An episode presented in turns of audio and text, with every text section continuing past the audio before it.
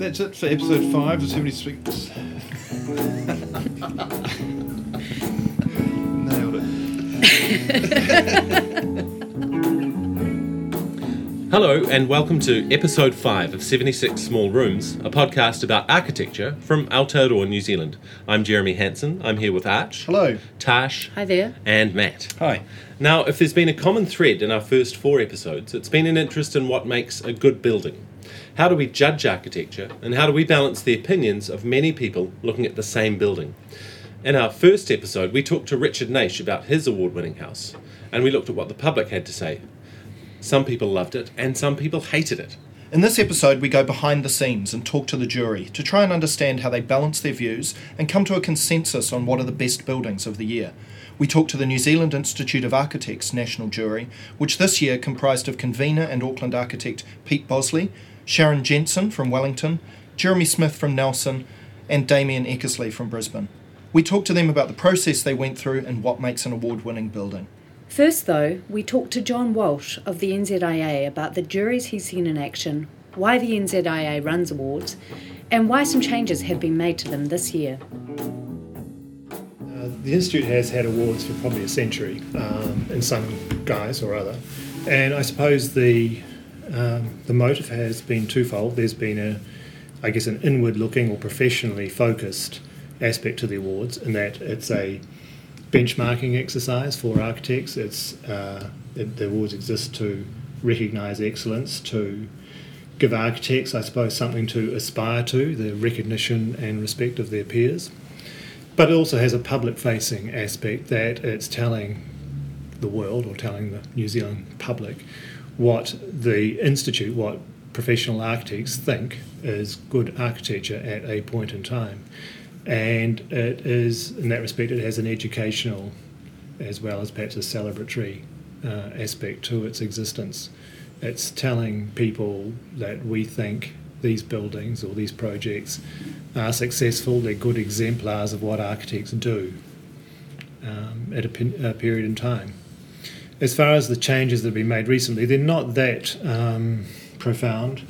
Um, we've changed the alignment of the awards to bring the local and national awards, there are two levels of the awards, into the same calendar year, so the local awards occur earlier in the year, and out of those awards come the candidates for consideration for the national awards, that, which are announced uh, at the end of October. So it's all done within one year. That Previously, for I don't know complex reasons, we had local awards in one year, then those awards fed into a, the national level, and they weren't announced till the year after. So it was a bit confusing having them in different chronological mm. uh, timeframes. Mm. This year we've introduced a, uh, an intermediate layer, uh, named awards, three named awards in several categories, and they're named for significant figures in New Zealand architecture. So, for example, there's public architecture. That named award is named for John Scott. The commercial architecture category is named for Sir Miles Warren, and the housing category, which is also new, is named for Sir Ian Athfield. So those buildings or projects in those categories, the best of those categories get uh, that named award. So sort of recognising the best in those fields rather than just a single. Um... That's right. We, we thought you know that uh, it was good to have another tier in the awards, and it also serves another function of you know recognising some significant figures in New Zealand's architectural history. Mm. Of course, um, one of them still around, but you know they, these are important figures that we as a profession should acknowledge and you know promote. And you talked about how, you know, from a benchmarking point of view, they say something about what we in New Zealand, our cities and our nation think is good architecture and what we're recognising. Over the time you've been involved, are there any particular areas or capabilities you've seen big change in? I think the awards program, as it's presently constituted, which is about uh, it's about a decade ago that it was sort of revamped, and I think what it was one of the motives for looking at it again was that and the awards uh, predominantly I think in the past rewarded residential architecture and that is the traditional strength of New Zealand mm-hmm. architecture mm-hmm. you know we we do a lot of good houses you know and you know New Zealand architects right around the country are most of them are working some aspect of residential architecture whether they're doing additions in the provinces or you know multi-million houses in Remuera so that is a strength of New Zealand architecture where I think the institute, and I wasn't around then, wanted to uh, wanted to encourage uh, endeavour in other fields. Like big buildings, commercial buildings, institutional buildings, public Scale, architecture. complexity. Yeah, they wanted yeah. to recognise that, that they are complex projects and that there are a lot of things that play in those projects. There's politics, there's culture, there's business, you know, um, grown up things to Mm. deal with. It's not just an individual client on a plot of land in the suburbs. Mhm. So there was a, a, a conscious effort, I think, by going to these various categories of awards to make sure that in any year juries looked hard at those other types of buildings and they got some recognition. It was probably it's probably easy, and there's a lot of vehicles for recognising residential architecture in New Zealand. I mean, the publishing companies focus on residential Mhm. architecture. The magazines want homes and houses. It's harder to get them interested in schools. Mm. So that's that was part of that. And do you think that that has helped um, uh, New Zealand architects working in those fields by raising the public consciousness of, of um, the value of architects working on those buildings? Well, I think so. I mean, I think generally the, the recognition in New Zealand cities, especially, has developed of architecture. I mean, you take something like Auckland. I mean, Auckland uh, a decade ago was pretty dire in lots of ways, but I think there's a much more informed appreciation of larger scale work now in urban design and public places. Um, so I think that's part of that. Um, I think there remains a problem of big buildings in New Zealand architecture in that there is a bit of a ceiling, and I think some architects feel that that a lot of the buildings you significant buildings around Auckland that have been awarded recently have had some um, overseas input into, Mhm. and a lot of big projects are going to. We've got the road here to one of Warren and Mahoney's projects done in association with an Australian practice. Yep. Another big practice, another big project just down the waterfront here, Mm. award winner from last year, done with an Australian practice. The art gallery done by Yes. Australian practice with some local assistance. So I think there's that aspect of that. You know, how do how do New Zealand architects progress from doing very good houses to getting a shot at very good big buildings Mm. Mm. in, And their, I- in their own country? Yes, and I guess that's um, perhaps uh, uh, you know something that might happen as we mature as a as a nation, hopefully, and and um, perhaps uh, have more confidence in what our some of architects these can do. things, perhaps some of these things are out of our control. I mean, some of the economic decisions are not made in this true. country. That's true. So the, the juries play a obviously critical role in the selection of these award winners, and so the makeup of those and I guess the briefing of those um, juries must be important. So how how does a jury come together and what direction are they given? Well, the, as I said, there are jury, there are, awards at the local or branch level throughout the country and at national level, and uh, the at the local level it perhaps is a bit more relaxed. But the local level, there's a convener who is appointed by the branch, and that person has to assemble a jury. That person, that convener, has to be an award-winning person himself, has to or herself has to have won or yeah, achieved some recognition within the profession, won a significant award. And even at the local level, there's an attempt to combat chauvinism by introducing an architect from outside the region. There's also an ability to include a lay juror uh, at the local level, someone who is known or interested in architecture or moves in those circles, but you know they might be from art or business or whatever, but have some other interesting perspective to bring to it. At both the local and the national level, everything that's that is considered for an award is visited, which I think is a strength of this award program. There's a shortlisting project um, process, obviously, where people look at the submissions and they look at the texts and the images and plans that have been submitted. Then they make a decision about what they'll shortlist. But of, the next step is that everything is visited, even at the local level. So it is quite a significant investment of time and money time by the jurors, money by the institute in doing that. And that continues at the national level. At the national level, the criteria for jury membership are significantly different and higher, standards are higher. So the pe- people on the jury are the New Zealand architects on the jury are winners of New Zealand awards, or you know have been associated with projects that have won New Zealand awards, and there is an Australian juror brought into the jury to add some outside perspective on things. Um, the time spent standing in or around the building is only a small proportion of the time that jury spend together. So there must be some really, like you say, some really robust and in-depth discussion through days and probably nights. Yeah. Um, re- you're mulling over and assessing and comparing to reach those types of decisions.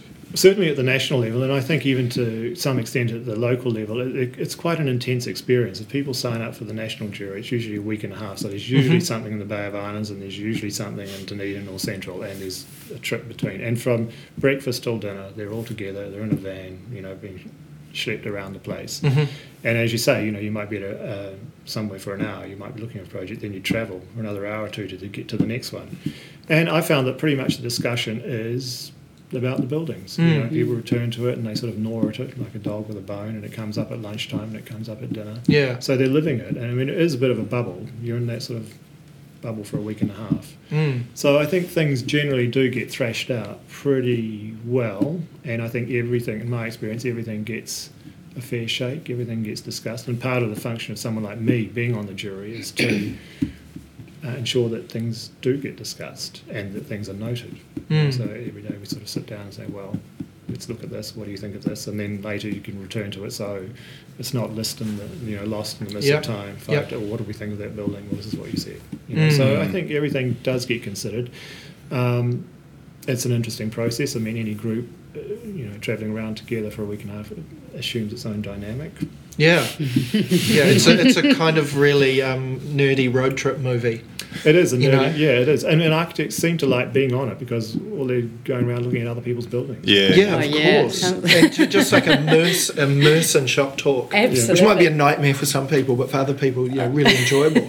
In your time, have you seen sort of great unanimity in the group, or have you seen sometimes it's taken a really long time and you get a 12 Angry Men scenario? Has that been different over different juries?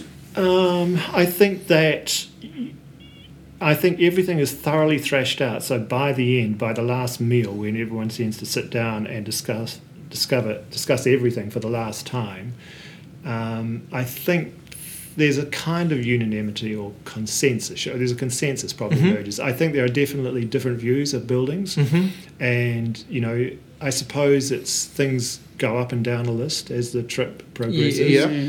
Um, Because it's all relative. Something you see will inform what you've previously Exactly. seen. That's right. Yep. Well, It's like in any judging process, isn't it? You have this, this sort of like the, the absolute standard that you're going with, and then you have the relative standard that's sort of working at the same Yeah, time. So you have these ideas of what, what you think a good building should be, and oh, that's a good building. Then it's like, oh, is it as good as that building that we've just seen? So you know, given the fact that you can't award everything, there, the, I presume that's the case, and um, and in fact, jury, juries are sort of encouraged not to award everything. And in each category, there is a sort of a guideline that three is the maximum awards that should be given in a category, like the commercial category or the public category. Residential, it's a bit more relaxed just through the sheer volume of projects that come through on the residential side and their relative quality. Uh, How important is that international judge in terms of um, their input into the the um, jury process? Well, I think the international judge, and really we're talking about an Australian jury. Yeah, is it always Australian? it yeah. is, yeah. I mean, I don't know if it necessarily has to be, but it has been Yeah. that way. I think since the well, since I've known about it for the last decade or so. I mean, I think there is an advantage of Australian jury. They're remote enough to be to be outside the sort of like the picayune concerns of this place, but they're familiar enough so that we don't have to, you know, you don't have to educate them thoroughly about this place or fill them in. They kind of get it. Mm. It's different enough, but it's same enough, you know. And they're often coming from a bigger environment. These mm. Australian jurors, they're in bigger practices, working in, you know, Melbourne or Sydney. So there's that sense of scale and perhaps sometimes sophistication. I mean, they're just dealing in with bigger things sometimes. Mm. And the Australians we've had have always been, you know, they've been very interested, they've been very engaged, very articulate, and you know, pretty smart people. So I think. And also, you know, you can definitely say they're not, they're, they're not caught up in any local agendas. I mean, they don't they don't know, you know, the history of Warren and Mahoney or Jasmax or Architectus, or mm. you know, and how those firms might relate or how could they might compete or who's won what one year and who doesn't. Mm. You know, they, it's nothing to them. Mm. So there, you do need someone like that. And the Australians have been good because they've always been, you know, you've had people like John Wardle and Camilla Block and Rachel Neeson. I mean, they're not shrinking violets. No. But I mean, you know, they're, they're not. On the other hand, they're not Tony Abbott figures. You know, they're not. but they make good contributions, good smart contributions from and from a, a perspective that's just far away enough to lend value to the whole thing, um, without being um, without this being terra incognita. Um, competitions and awards are kind of cousins in the sense that they some they say something about the values that the um, entrants have been assessed on. And we could go, so look, we look for quality, in quotes, whatever that is, and we look for complexity. Um, what about um, you- what about risk and innovation and experimentation? Some of those things. Is that something that you think the awards acknowledge over other things? I think they probably acknowledge that is the one place that they can be acknowledged. You know, lots of people. The, the one the awards are the one place where that type of Yeah. experimentation can be acknowledged. That's right. Right. I mean, it won't be. Um, it'll be kind of acknowledged in a sense in the media, but in Mhm. a sort of lightweight, sort of golly gee or way, or or what the hell are they doing sort of way. Yeah. Um, it will be acknowledged in other awards programs, perhaps that other people run, other institutions run. But I think that that, that risk factor, or risk, or innovation, or taking a chance, or getting Yeah. out there, it should the award should be a place for that, and I think that is a place for that. So you'll Yeah. get some buildings coming through the awards that the architects on a jury say, yeah, we think this is great, even though out there, you know, a lot of people might have very serious questions or you know evince a lot of skepticism about that project why is that, Yeah. that why is that thing getting an award Yeah. you know i mean that's a silly thing or whatever Mm. You know, Yeah, yeah. we don't understand that Mm. so um, i think that is the one place again this our awards program is the one place that risk or adventurism can be recognized And I guess the judges, as generally as practitioners, appreciate just the challenge in achieving and taking that risk in a way that so many other media may, may struggle to kind of I understand. think, I think they realize what a miracle it is to achieve something like that Mm. in a commercial environment that we live in, and you know, and budgets are always tight. You know, safety is usually, or you know, Mm, mm. mediocrity is often a default position, Mm. or So- things get things get smoothed down to a sort of mediocre level. I guess you've been in- involved in the industry in architecture longer than you've been um, travelling around with juries, but I'd be interested to know um, what your experience and I guess the feedback you get from potential lay people who are on juries um, as to from as say an outsider looking at the industry and how they judge each other and judge each other's work. What your reactions to that? What do you think about the ways that architects look and think and judge each other's work versus other professions or other um, arts? Well, I think that in any field, you've got to recognise that people judging, if they're from that field, bring a level of understanding and familiarity with the language, whatever the language is, that outsiders don't have. And the problem always is trying to bridge, bridge that gap between you, the understanding and the immersion in a field that allows you to judge uh, occurrences in that field or phenomena within that field, and then the ability to communicate that to people not in the field, out to the outside world, to the public.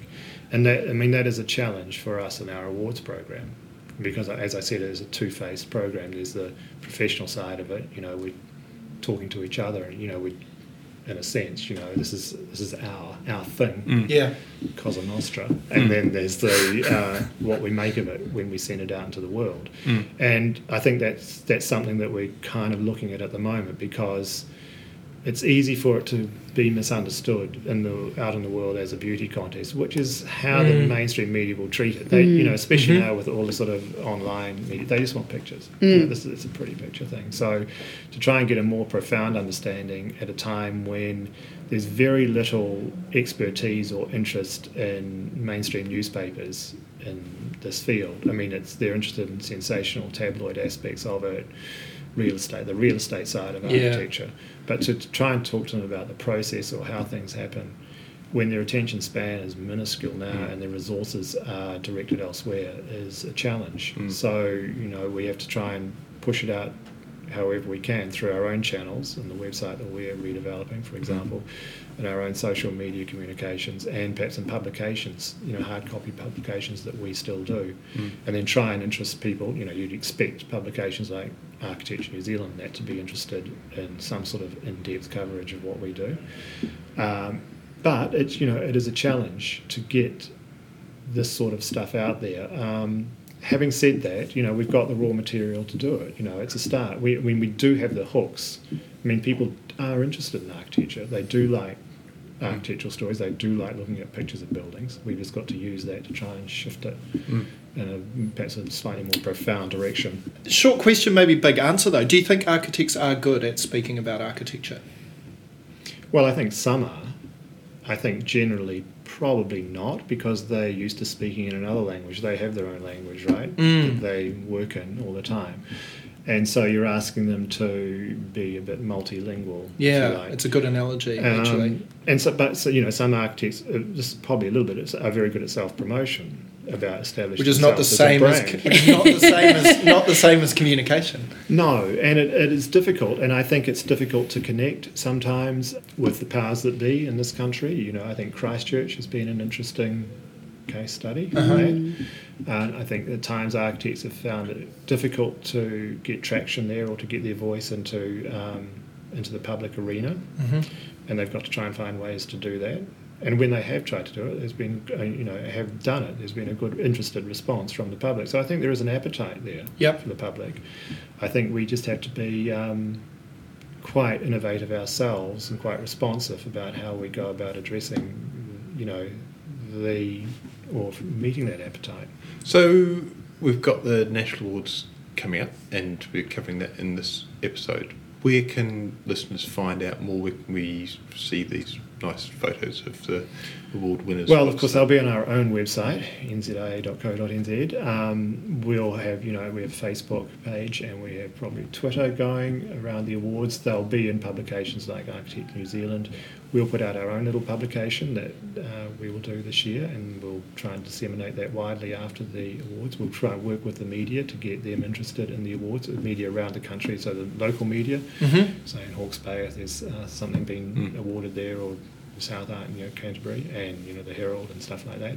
We try and interest, you know, radio, Radio New Zealand, um, vehicles like that, and it's, you know, what what's interesting about this, trying to get you know cultivate the media. It's not that straightforward because you'll find someone in one of these organisations or publications that responds. Next year they're gone. Mm. You know, even in something like Radio New Zealand, which would ex- you'd expect to be interested in the sort of built culture of the country, they're interested in the verbal or written culture of the country. Even trying to uh, interest people as you would think as sort of switched on, as generally intelligent and as articulate as them, you realise that a lot of architecture is strange territory in design. You know, people aren't people are still quite sceptical even at that level about it. But as I say, we try and cultivate these people and it's a constant process of trying to Mm. find, you know, re-educate the next one who's on the block, who's got the job now, Yeah. you know, writing about this. I think the whole the whole architecture media interface is a it's like it's such a fascinating topic, and you know we and I think about it all of the time that that interface. I think there's a I personally think there's a kind of U-shaped curve where at one end there's this um, great skepticism of what we do. And that overlaps with the Kiwi DIY sensibility. Like, why would you need a professional to do something as mm. prosaic as to build a house? Like, you know, I can just do this. And then there's this gap, and then th- there is still, I think, this mysticism about what the architect does at the other end, and there's something that people probably aren't quite good at defining or even associating with what we do as architects. But there's this idea of the architect that is architect as stereotype, architect as pointy-headed practitioner, architect as the brand you associate to your product to show that it has some higher quality, like the, the ghastly fake architect guy on the heat pump ad, yes. who is a proxy for architect. That's So how do, we, exactly how, do what we, he is. how do we know he's an architect? We Uh, think that, though, don't we? everybody assumes. We do think that. He's got you know, the glasses the dress, and he's the got glasses, the black but the, it's, it's that weird, weirdly ne- a mm. more like undefined architecty mm. image hmm. That isn't kind of you know nudgy, tie kicky guy promoting the heat pump. It's that person look speaks with authority and is in black. They are an emblem of design in some way. But there's this gulf in the middle where actually all architects are and all of their diversity and different attitudes and practicality. And you've got Mike Sullivan doing one thing, and you've got practitioners at, at an acad- academic end. And all of that colour and shade in the middle is, I think, is sort of, there's a great vacuum there to step into. That was John Walsh of the NZIA. He's obviously seen a lot of juries' work. He um, understands the process they go through. Jeremy, you run a competition every year. Why do you do that, and what do you see from your point of view? Yeah, we run the Home of the Year competition through our magazine, and we have a three person jury. I'm on that with a New Zealand architect and a visiting international architect.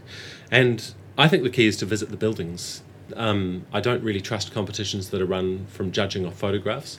Partly because, of course, you need to visit a building to experience it properly, but the time in between visiting those buildings um, is so full of discussion of unpicking those buildings and comparing one against the other. And people often speculate about whether different juries would get different results. And of course, I think that's true, but I do think that the fact that you spend you know almost a week together discussing the merits of the various buildings you're visiting means that there is a kind of baseline rigor. And we've always had with home of the year a really unanimous decision. There have never been fights about who's going to win. So i sort of feel fairly confident that apart from a couple of occasions um, if we'd had a different jury we would have still ended up with the same result. And it's also a real privilege actually to be on the road for a week and just visit buildings. It's fantastic Next, we had the opportunity to talk with some of the members of the jury about their experiences seeing and judging this year's best architecture. So here we are, the 76 Small Rooms team. We're with two members of the New Zealand Institute of Architects jury, Wellington architect Sharon Jansen, and the convener of the jury, Auckland architect Pete Bossley. Thank you for coming on 76 Small Rooms, you two. You spent how long on the road choosing all these winners? We had nine fabulous days. And a lot of competitions these days are judged through photographs and through plans. Why do you think it's important to visit the projects themselves? What does that give you that drawings and photographs don't? It gives you a real sense of um, how the project sits in the landscape and its sense of place. And I think that's what you go to look for that design integrity with, with place. And it leaps up at you pretty well straight away, actually, how it settles in, in the land and who it's for and the personality of the house, personality of the person within. That's what we look for. It's the spirit of the house. It's quite hard to get at. Photographs give something else. And um, and they're an important part of looking at architecture, but seeing it is something completely different. Were there It any is. real surprises? Yeah, there always are, and um, sometimes they're pleasant surprises, sometimes they're less pleasant Mm. surprises. And I think that's the thing about photographs. And there's a well-known New Zealand photographer who has the byline: "The photograph always lies." Um, and I think that that's you know we've all experienced New Zealand and overseas buildings, which when you get there and, and experience them in the round, it's not just even looking at them; it's actually experiencing them, smelling them, enjoying the space Mm. and you know sometimes they can be severely short of what the photograph offered. Mm. Sometimes they can be a hundred times better than what a photograph offered.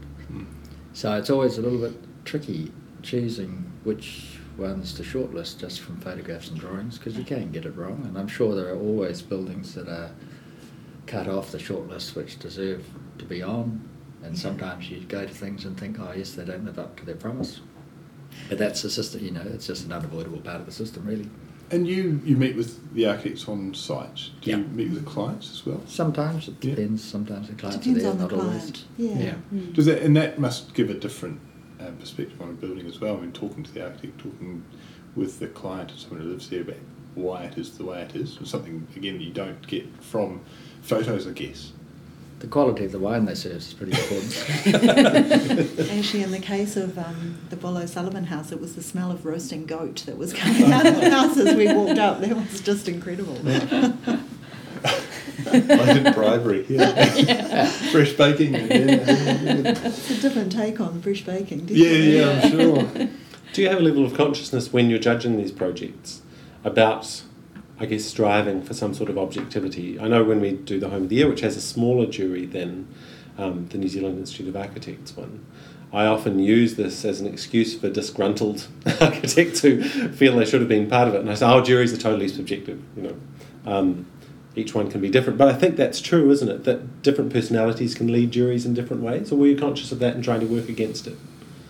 I think people have different interpretations of buildings. Um, I mean, it's really important to have that mix actually because you talk about the building and you and one person of the jury might raise a certain aspect of a house and, or a project and someone else will raise something else and you so you consider it from four different minds and it's it's really great. It's much richer.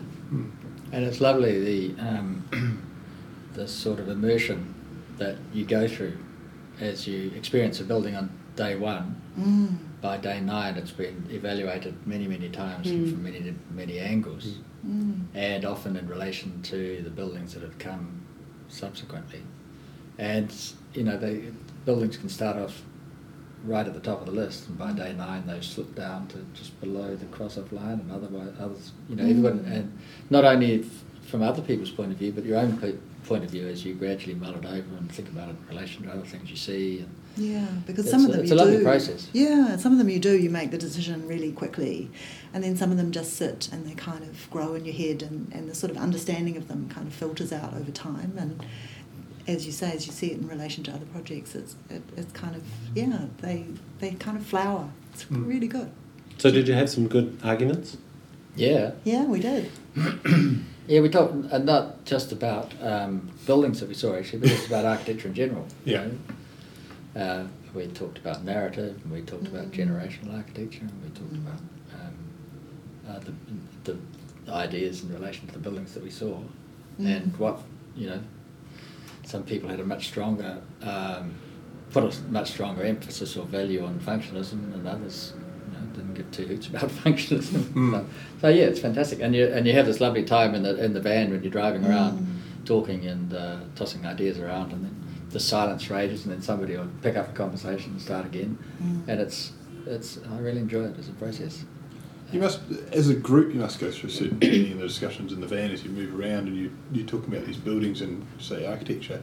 I guess you you also go through a I guess a personal journey at the same time, even beforehand. You say, okay, I'm going to be a, a juror of the national awards. What is it about architecture that's important to me, and what am I going to take to this process? Is that is it fair to say you go through, I guess, some reflection before and after, and um, got any thoughts on that?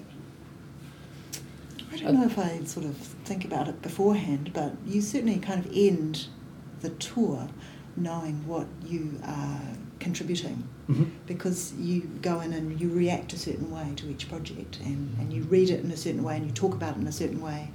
And sometimes it's literally like looking at the spaces or looking at the walls, you know, everybody has this different kind of take on Mm. how they're reading the building or understanding the building. Mhm. And so, yeah, when you leave, you, you realise the differences between you, but you also realise the things that are the same between you. Yep. And it is a it is a um, a diplomatic process in a way. Mm. you know, because I think it's it's interesting watching other people change around you as the tour goes on and their attitudes change and, and feeling, in my case, my own attitudes towards buildings change as things that I thought were important at the time became less important as we were discussing it.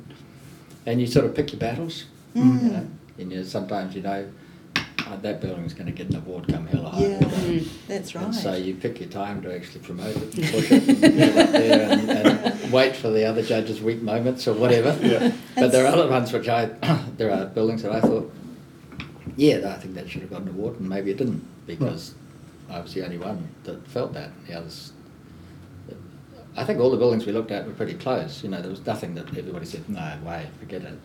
They were all sort of up there and um, all promoted interesting discussion and, and Mm. uh, argument and debate. So that was really good. So I always feel sorry for them for not quite making it, you know, because Mm. they put it just as much, just as much effort and energy into it as the people who did make it, maybe. But it's just something about it that doesn't Mm. appeal to all four judges. Mm. Mm. Each year, the jury includes an overseas architect, who Yep. this year was Damien Eckersley from Brisbane. Yep. What perspective did he bring to it, and did you see a certain freshness in the way an outsider regards New Zealand architecture that maybe other jurors from New Zealand didn't have access to? Um, there's certainly a, a different viewpoint. I think having an international architect is, is really significant and helpful, and and um, does bring a different viewpoint. It's it's not always easy to be simplistic. You don't want to be simplistic about that because they're as individual. Just because they're overseas doesn't mean to say they've got a unified voice from one year to the next. And so each judge from overseas has his or her own viewpoint. Um, and I think um, Damien was um, because he's come, he's spent a lot of time in large-scale corporate architecture. He had a certain viewpoint that was probably different from somebody who'd spent their life doing houses. So it's more a difference on that level than because he comes from Australia as against coming from New Zealand. I think Mm. that might be different again if he came from Belgium or South Africa or something. But there's an Australian New Zealand kind of axis which has a lot of similarities to it. So they they slot in fairly well, I think, the Australian judges normally. And you can blame them if people don't like your Too. design. I mean, it's fun. He was incredibly considerate, though. It was great. He really kind of let the project sit and sort of thought about it twice, and sometimes came back to it very many times. And he was he was great. Let's talk about some of the buildings that you selected. The New Zealand Architecture Medal, which is really the supreme award, is, goes to the Blythe Performing Arts Centre at Iona College in Hawke's Bay by Stevens Lawson Architects. What was it about that building that made it lift itself above all these other projects that it was competing with? I'd have to say probably the biggest argument or debate we had was about which building was going to get that award. So it didn't lift itself, you know, miles and miles above the others. There were three or four buildings competing pretty hard for that award, Mm. which was fantastic. Mm. We were lucky this year. We had a lot of good public buildings. Yeah. Um, I think in the end, we did. Yeah, we did have a lot of discussions about that, but it was quite brilliant in its resolution um, because they talked about the desire of it being an old-fashioned music hall because that's the woman who donated the money, um, Margaret Blythe, gave the money and said she wanted it to be a music hall. So they spent a lot of time crafting this interior space to be to have that sort of quality. So they they sort of paired it right back to this beautiful, simple space. Tucked all the lights away, tucked all the projectors away, and, and then it worked as a theatre as well as a um, music space. It's a bit like the Musikverein in Vienna, very sort of classic with people on the sides and around the back of the stage. So it's very sort of communal. You can ac- um, access the stage from all sort of sides. So it had this beautiful, resonant sort of simplicity that seemed to Mm. be perfect for the building. And, me. and it, uh, that was one of the um, dramatic things for me was the, the way that it quite poetically went against the stream of most theatres these days, which are all about flexibility and and they normally are a black box with a whole lot of Mm. pipes and crap up there with Mm. lights hanging from it and stuff. And it had none of that. None it was of just it. was beautiful, all elegant gone. White space. And it was also asymmetric. And it- which is which is- you sort of think Mm. that's not going to work for the sort of sound and that they went through this whole thing with Marshall Day about making the reverberation times be adjustable so it goes from like 0.5 to 2 seconds which is incredible with these louvers at the back and and they were very happy with the asymmetric space but and it was amazing it's like sort of a violin case at the same time Yeah. so this, Mm. Yeah. it takes lots of readings it's really lovely And Christchurch has had a strong showing in this, and that they've won, I think, all the named awards. Um, is that the sign of things to come down there? Do you think Christchurch great. we Well, hope so If everything built down there was the standard of those two, that would be fantastic. passionate passionate owners who developed that building weren't they the two Well, guys there were two down there because Yeah. the, the uh, Oh, I'm thinking about Sheppard and You're Rout. thinking about- Yeah. Oh, so you're talking about the Strange's in I was Glendinning Hill building, the Sheppard and Rout. Yeah, and it's a, that is an inspired piece of um, rebuild, really, because Mm. it's. Uh, I believe it's probably reasonable to say that it doesn't stack up on paper, um, and that it's just two developers who, as Sharon said, were really passionate.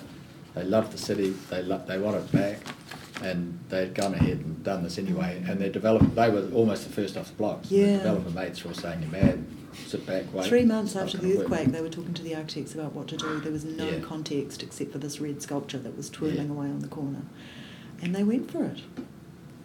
and it's it's it's chocker and it's you know hopefully for them it's going it's going really well and will continue to do so.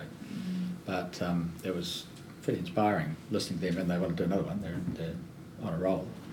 Um, so and and their mates have all sort of come in behind them, and their developer mates are saying, or they've, they're also doing their own schemes now because they have got this a bit of momentum going. So from that point of view, it was really inspiring. But that wouldn't have been enough to get it uh, a national award if the building hadn't been also um, up to scratch. And it Mm. was Making the laneways. So much. I mean, it's it's almost like two worlds. The outside building responds to its bullnose spot, and with a beautiful resolution on the corner. But inside, it's like another planet. You go and it's just all full on. Everything's happening. It's like it's a mix between a Dickensian kind of laneway and Yeah. funny little places. Strange balconies kind of poking out at weird Yeah. angles and then Old brick and old buildings. You can't tell which is the new bit, which is the old bit. It's pretty good. It's really Pretty- lively, and then the three bars in it are obviously just you know just work together. I mean, they did have to put up a barrier for alcohol separation, which is ridiculous. But you know, you really want to go in and saw that down. But that's not the architecture. That's just our liquor laws. Mm. Um,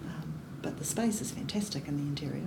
Eccentric, really eccentric. Mm, It's, it's sort of really it's quite Christchurch in that regard. You know. It looks quite formal and simple on the outside, and what's boiling away inside is total madness. And that's Mm. like most Christchurch people are like that.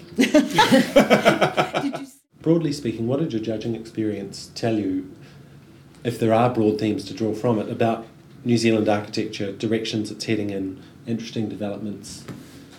Is it too diverse to make those kind of calls, or were there things that particularly excited you and thought were telling new stories about our built environment? I environment? hate questions like that. Yeah, that. so do I. I was going to let Pete answer that one. It's a slightly naff question in some ways, but Yeah. sometimes the answers to these things can be interesting.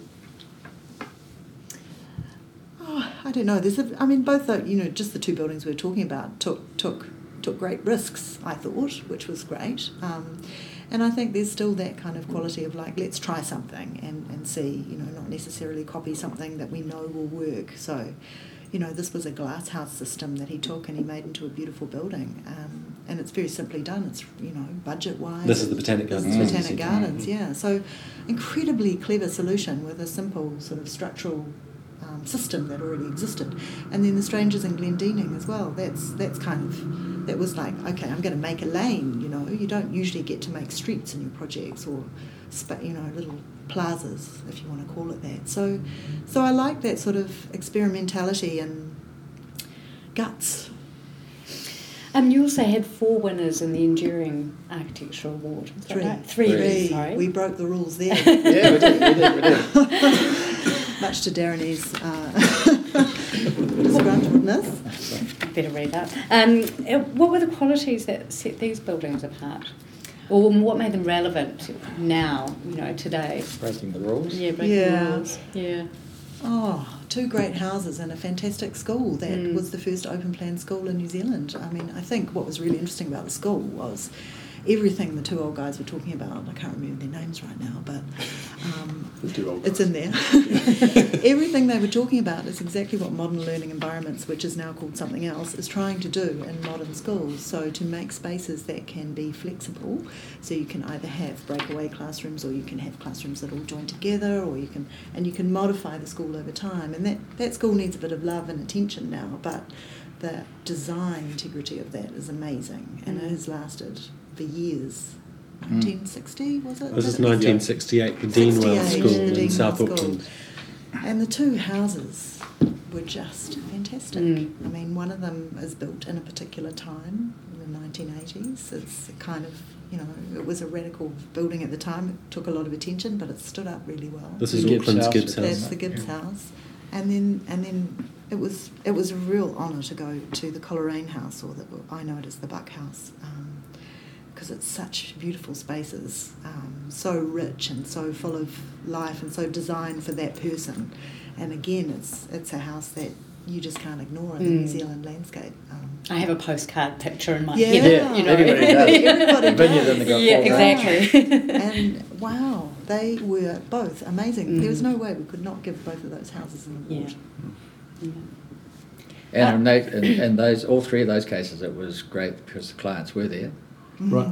um, and they were quite different experiences. But we were able to talk to the clients about the value of their houses, you know, for them as well as for the architectural debate. Mm. And um, it was very pleasing that in the case of the two houses, the, the clients were um, happy to understand that and to um, not rip into the houses with gay abandon and destroy the qualities that they that uh, makes them so great. Mm.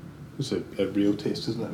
really, To I think all of those three buildings are spatially really rich and really complex, and that's what's made them enduring. Hmm. Mm. I noticed that um, there are a number of winners in the education sector. Four, in fact. You know, it's something up this Did we? I think we broke the rules on that one Yeah. too, didn't we? We did too. I mean, that's quite exciting. Yeah, for, it was really. for, New Zealand education in it general, don't you think? Yep, Hmm.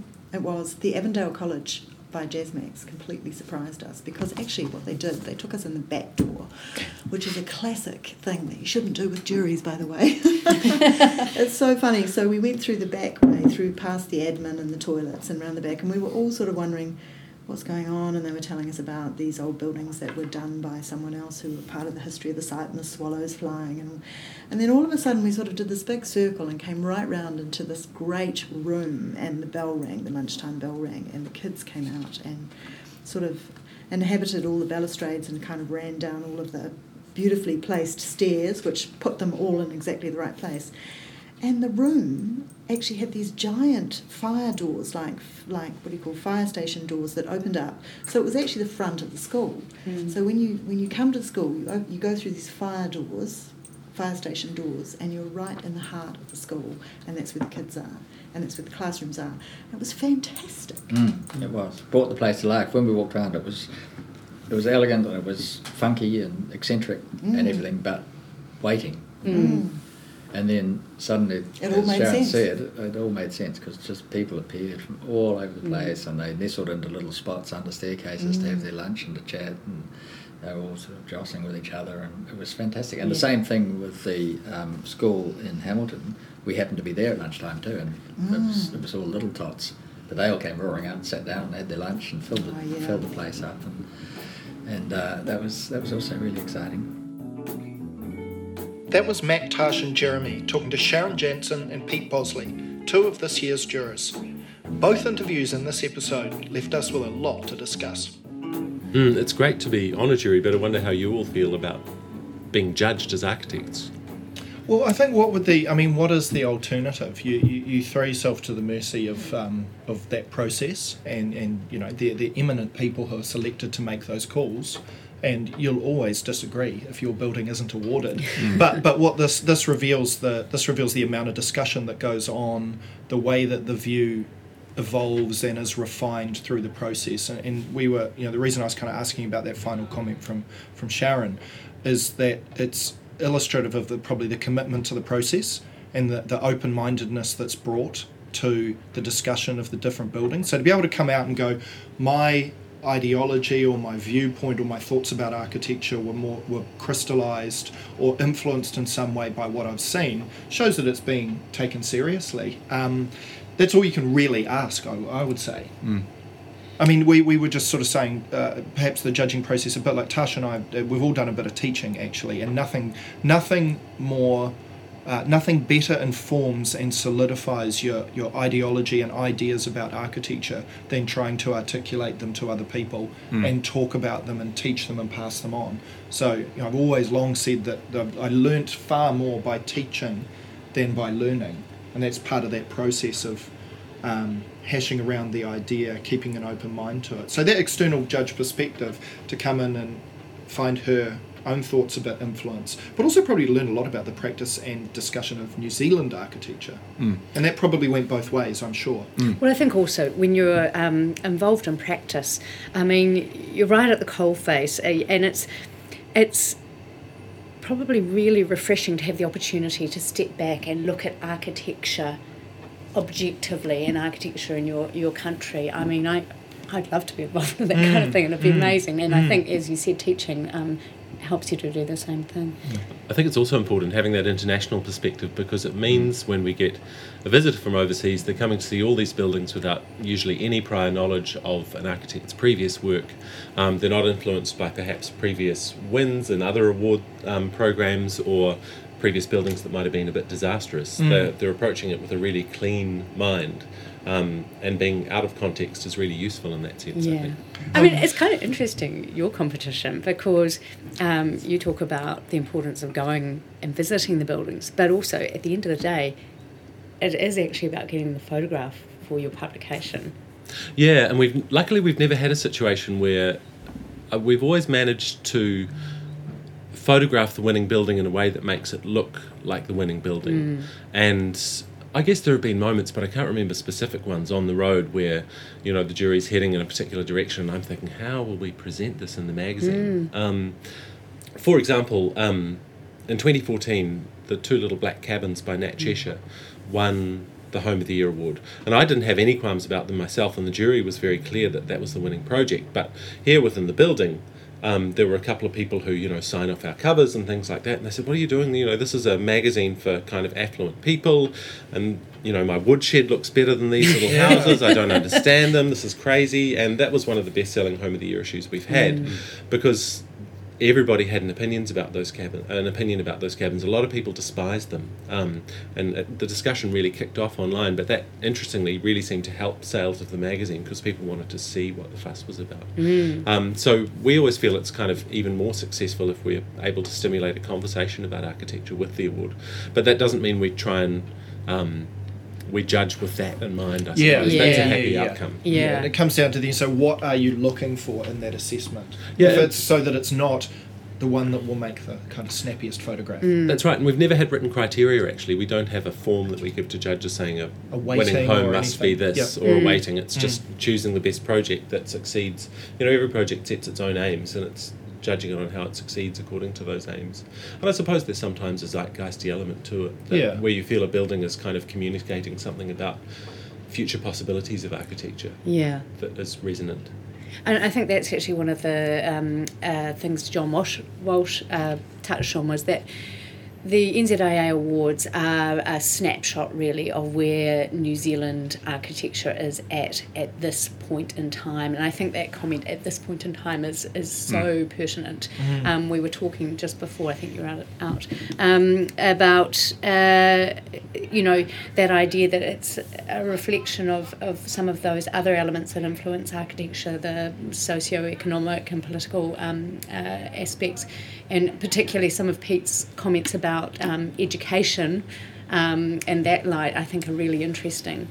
Um, will we see uh, as strong a um, representation of education um, uh, buildings in the f- in future? Uh, Or, or the Christchurch It's- earthquake and the aesthetic and engineering choices that are driving a lot of the architecture presently. Anybody want to take a punt on uh, what we might see more of in, in coming awards? Houses. Yeah, I, I think multi reckon? multi unit. Oh, yeah. Yep. Uh, uh, Yeah, multi, buildings. yeah, okay, yep. I mean, there's a lot coming through in um, Auckland, but also I'd question how much of that's award winning. Well, yeah, that's that's true. Yeah, but it, it will become a larger part of the industry. It'll be a Yeah, part of be a what bigger we sector. what we spend our time designing. So it, will be, it will there will be more of it, and more number of firms will, or a great number of firms will um, be doing it, and um, yeah, it will housing, uh, multi-unit housing, and um, high density living will become a larger and larger part. But I guess my, my point is actually houses. I think that probably as people have more money to spend again, um, they'll become a, a bigger part of what we see. Yeah, I, yeah, I think I'd, I'd come back to the Christchurch thing. I think if you look at the three Vitruvian principles, firmness and commodity are definitely in the front seat. Hmm. And I'd like to see delight come forward Yes. Yep. in the design. Yep. Nailed it!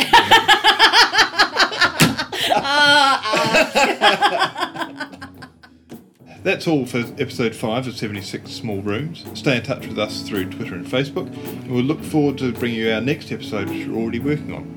You can also see more of this year's award winners on the NZIA website, their Facebook page, and through some of their publications, including Architecture New Zealand. So, from me, Matt Brown, my fellow podcasters Arch, Tash, and Jeremy, thanks for listening.